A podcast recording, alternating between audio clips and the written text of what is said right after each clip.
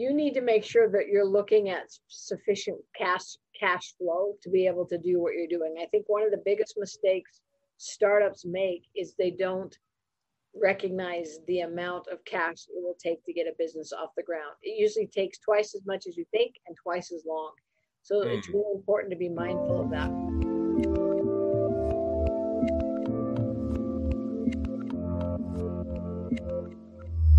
Hey everyone, this is Devin Miller here with another episode of The Inventive Journey. I'm your host, Devin Miller, the serial entrepreneur that's grown several startups into 7- and 8-figure businesses, as well as the CEO and founder of Miller IP Law, where we help startups with patents, trademarks, and everything business related. And if you ever need help with yours, just go to strategymeeting.com. We're always here to help. Now, today we've got another great guest on the podcast. They're all great guests, and this is certainly... she is certainly no exception, Dr. Christy Kane. And just as a quick introduction to her, so she was going through her college degree and started out, I think, in pre-law and then moved over to psychology. And kind of as she was then going through the doctorate program, decided, why wait? Let's open up a clinic. And so was doing a clinic and was helping troubled youth with, I think you bought it, and anyway, she'll fill it in, but I think bought and owned a troubled youth programs, kind of started that and kept it growing, and then also is running an online platform to help with mental health issues as well. So with that much is a very quick introduction, and hopefully I didn't slaughter it too much, welcome on the podcast. Thank you. Excited to be here.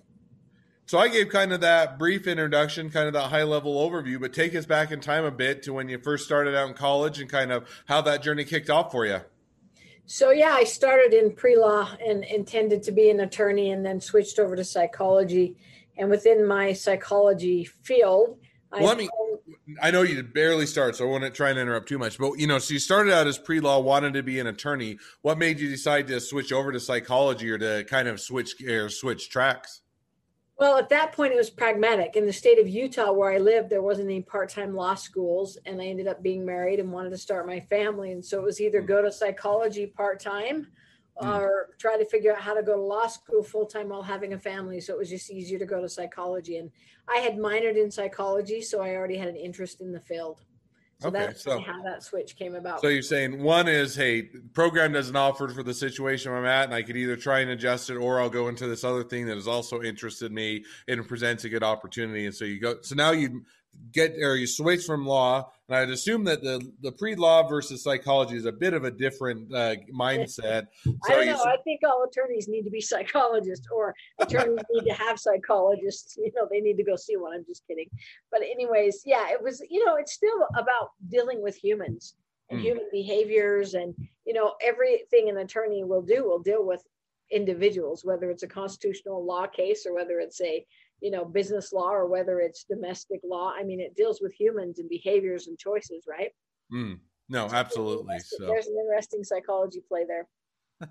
No, and I tend to agree in the sense that, there's a lot of overlay with, I think that understanding people's psychology has overlays in a lot of things, everything from sales and marketing and understanding how people make purchases to the law and how they make their decision-making to, almost across a lot of different industries. And I think there's, when you're dealing with individuals and you're having to work with that, there's a lot of value into understanding the psychology that goes behind that. So now you make that, that switch. You say, okay, I'm going to go into psychology. You do that, part-time as you're doing your family and that. And then how did you kind of get into, as we mentioned during your doctorate program, you started getting into the business side of it?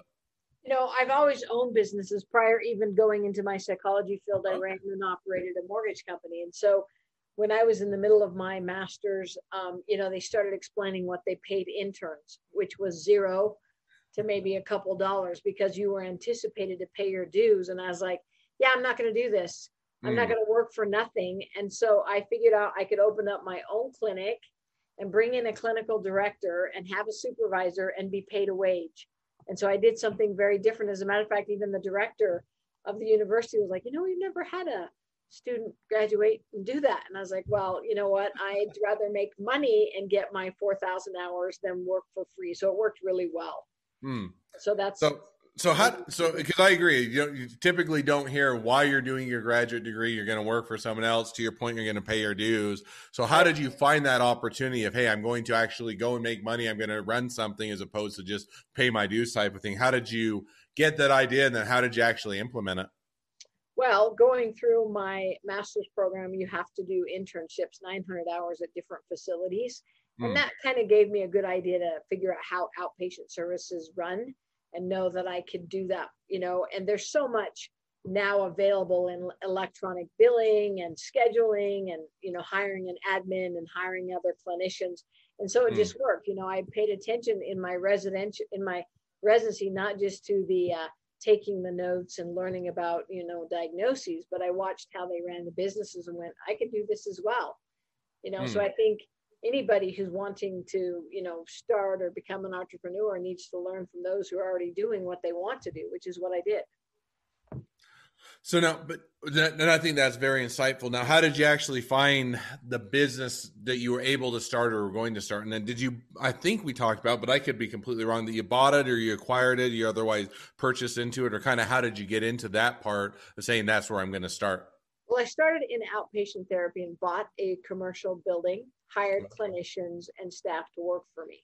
Then 4 years into that, because I had done some of my residency in a residential treatment centers for kids, I recognized that I didn't like what they were currently offering. And so I started to look at what nobody was offering so that I could offer a different residential type treatment modality. I also went to a different state than the state I was in, because the state I live in is the capital for residential treatment centers. So I went to a state that had need, and then I opened up 3 residential centers that were different than anybody else was doing. One was a 500-head cattle ranch, and 2 were equine therapeutic intervention programs. And I took the tough kids, the JJS contracts, and the DHS, so I had guaranteed population. And so that's how I went about that. One question I had as you kind of talked through that, which was, you know, so you were still going through your doctorate program, hadn't defended your thesis or anything of that, and yet, so when you're hiring, you know, you get the building, you hire these people on, was there any sort of tension or, hey, these people, you know, because they were, I assume, and maybe you can correct me, that they had their doctorates, they'd already paid their dues, and so they were coming to work on for someone that hadn't gone through all that. Was there any sort of tension or pushback, or were they happy to be there? Kind of how did you navigate that? So I'd already defended my thesis. On my master's level, I just haven't done my 4,000 hours. Okay. And no one seemed to have an issue as long as they knew that I was paying the paycheck, you know? People as clinicians go to work for business people who don't even have a field in psychology, but they own a mental health clinic. And so I really didn't get any pushback on that. As a matter of fact, we worked as a team and they offered insight, you know, if I had questions on clients that I was working with. So it was very positive. No, and that's interesting, you know, because it in my mind, and you know, what your explanation makes a whole lot more sense. You know, in the legal field, you go and you're a law student for a period of time, and then you graduate, you pass the bar, and then you go either start your own firm or you work for a law firm. So a bit of a different circumstance. If you're a law student starting your own law firm and hiring lawyers, you know, it would be an interesting dynamic. But I think to your point, hey, if the paychecks are there and the business is there, what does it matter who's running it type of a thing? Right. So now, so you do that. And then you mentioned, and jumping back to where you're at, you start doing the troubled youth programs and getting into that. Was that kind of an extension of what you guys were doing, or how did you decide, hey, we want to fold that in with what we're doing? It was a complete shift, actually, because my outpatient clinic was in Utah. My residential treatment centers were in the state of Nevada. And so, and then after I opened up the residentials, I closed the outpatient because the residential had more lucrative income and required more of my time. And I really enjoyed working with the adolescent population. As a matter of fact, had I not been put out of business by that state, making some poor decisions in getting money that was embezzled, I would probably still be running that. But we ran that for 6 years very successfully. And then I shifted over to... Now we run, because we live in the electronic world, we run a mental health stabilization platform that's on electronic devices for corporations, schools, healthcare entities, and first responders. So I've even shifted. So I've gone through 3 major areas of mental health: outpatient, residential, and now we do daily empowerment modules in an electronic platform. So now that's what I was going to just get to. So you shifted yet again. So youth programs, and now you're having to run that dynamic. And then how did you get into not only that, but kind of now running the online program and the online model for mental health and diving into that as well? Well, it's an interesting time in our society. And I think mental health is going to be the new buzzword coming out of 2020 with the impact of COVID, right? And we've seen increasing mental health rate issues at younger and younger ages and broader populations. And so we have to start looking at what can address this crisis in new innovative ways, because individual therapy one-on-one is never going to cover the blanket of what's needed in our society. And so we as a corporation started looking at that. We were actually approached by some schools. We were approached by some corporations to help in their mental health side. So we actually created a platform to meet their needs because they approached us with their problems. Okay. So now was it, kind of diving into that, was it, you know, you say live in interesting times, and, you know, certainly COVID has a large impact on mental health. Was it kind of in tandem with COVID, or was it, you know, well, you're already looking at it and anticipating this, or because it was that a pivot that was caused by COVID or just happened to or line up with that? We were already actively seeking to stabilize because the mental health statistics were off the charts before COVID hit. You look at 2017 statistics with, you know, 25% of the adult population dealing with mental health issues, and that's 2017. And now you're coming out of 2020 with almost a 50% ratio coming into play. So we were already in that aspect.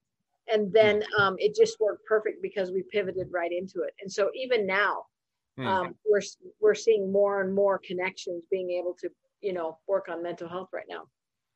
No, and I think that, you know, that it's interesting how things have shifted, because I agree, mental health is always a, you know, major issue that people have to deal with regardless, and it's, you know, it seems to be one where it's on the rise as opposed to on the, you know, the downslope, which is where we'd like it to be, and then COVID comes along and only further exacerbates or creates that. So now more than ever. So now as you've kind of made that, so are you running, and I didn't catch it, are you running all three still at the same time with your original clinic and the troubled youth and also the online mental health, or kind of where's your focus and kind of where are you building towards in the future?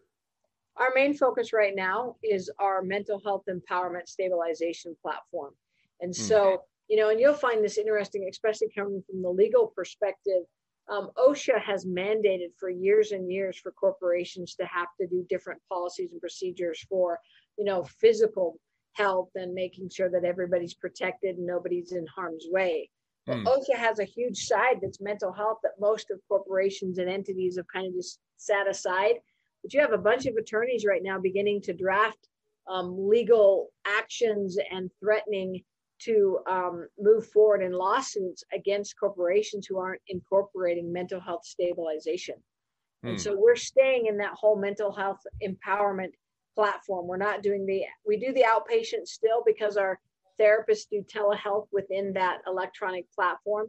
We don't do the residential centers anymore, but we do work on that daily empowerment in our lines of corporations, first responders, education, and healthcare.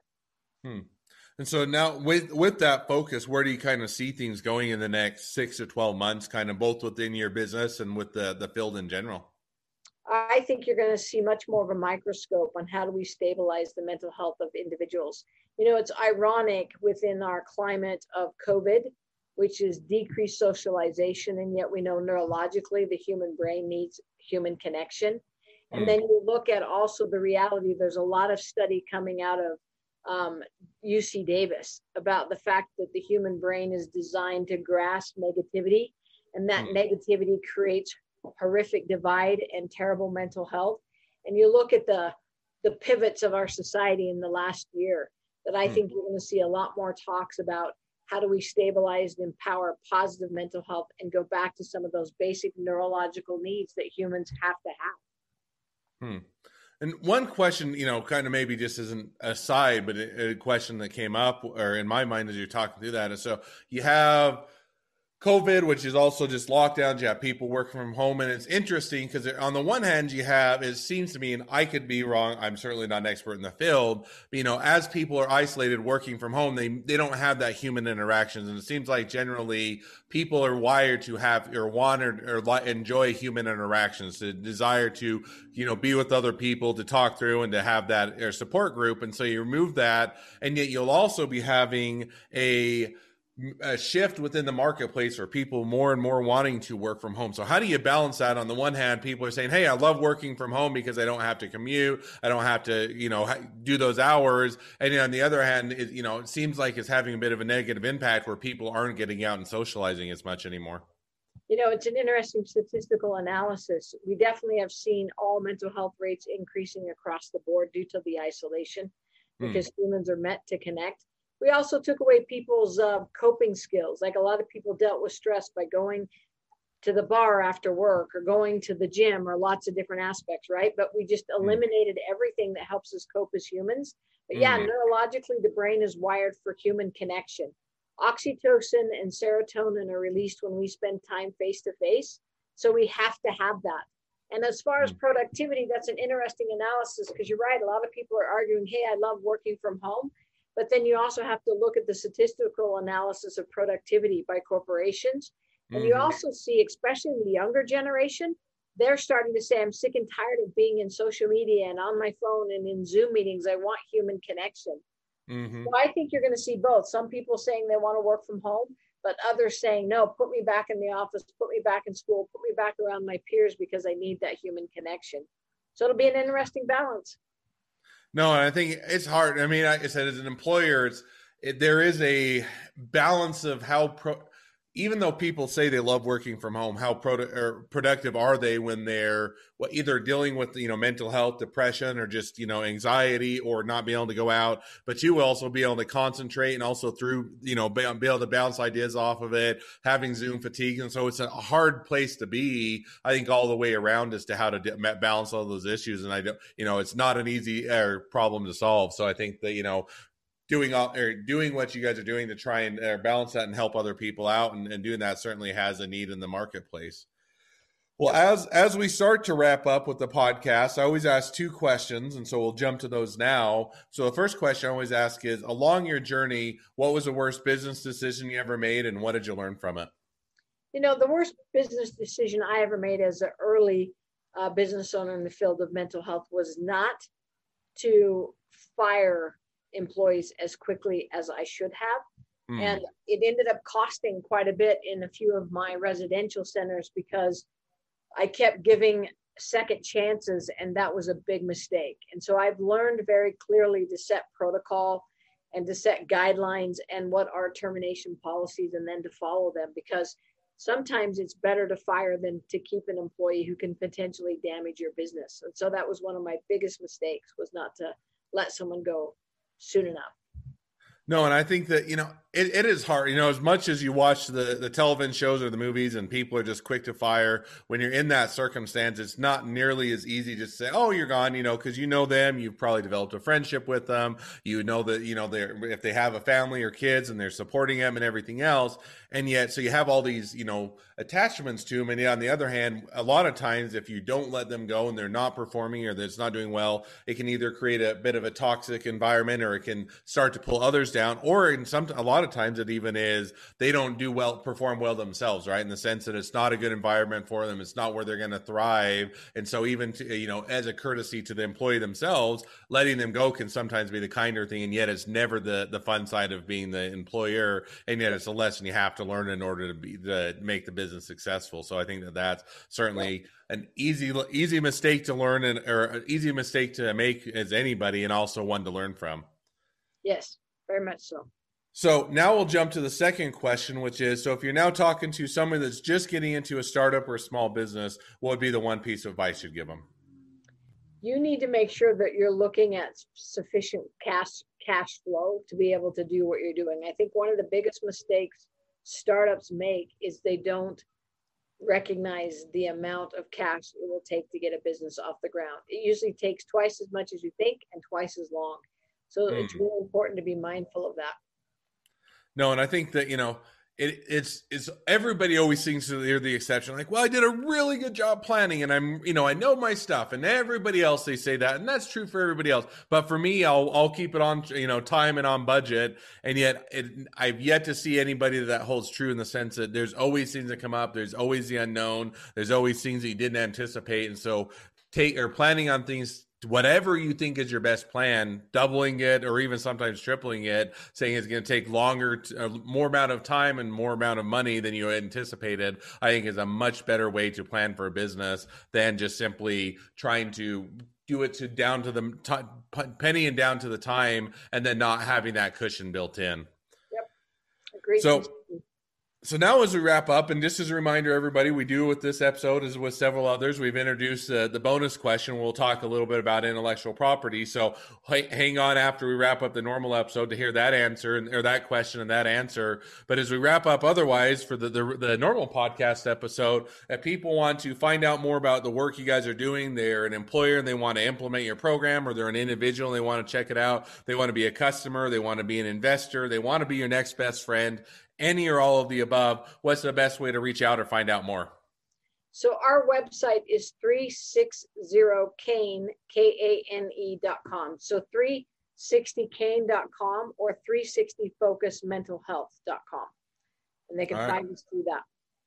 Well, I definitely encourage people to reach out, find out more, and check it out, because I think there's certainly a need for it.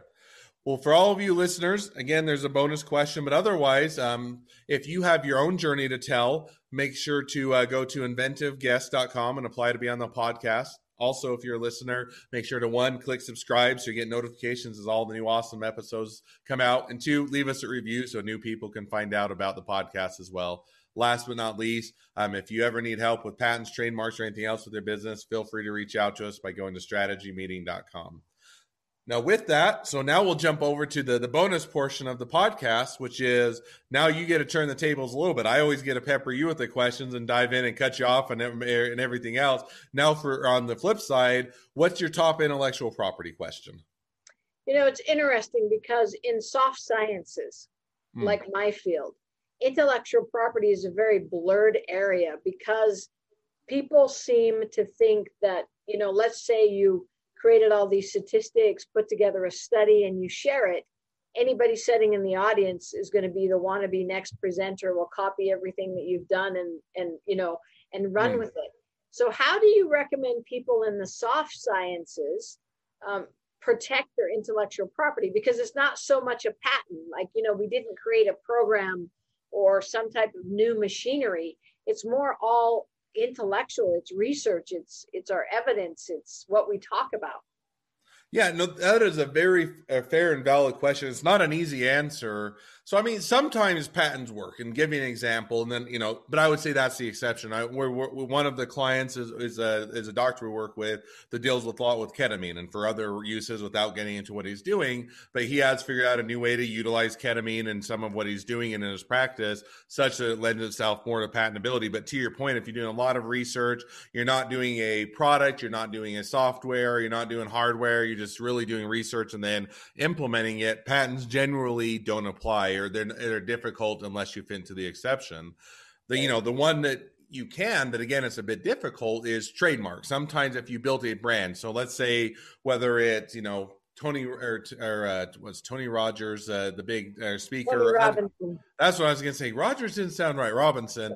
Yeah. You know, he's a motivational speaker, and he tells he's built a huge brand. And so in and of itself, that brand has a lot of value, because people read his books, they go to his seminars. And even if you're a smaller brand and you're saying, hey, we built a good clinic, it has a good reputation, we want to, when people think of that, that goes more into the reputation and the branding. You can start to protect that. Or if you get into lecture series or book series or a presenter on a period of time, you can brand it. But that's, again, almost a bit of an exception, in the sense that unless you're building a big brand, if you're just doing the research, you're doing the development, and then you're implementing it, you publish some papers, you maybe present or two, but it's not, you're building a brand around it, then it may not fit into trademark.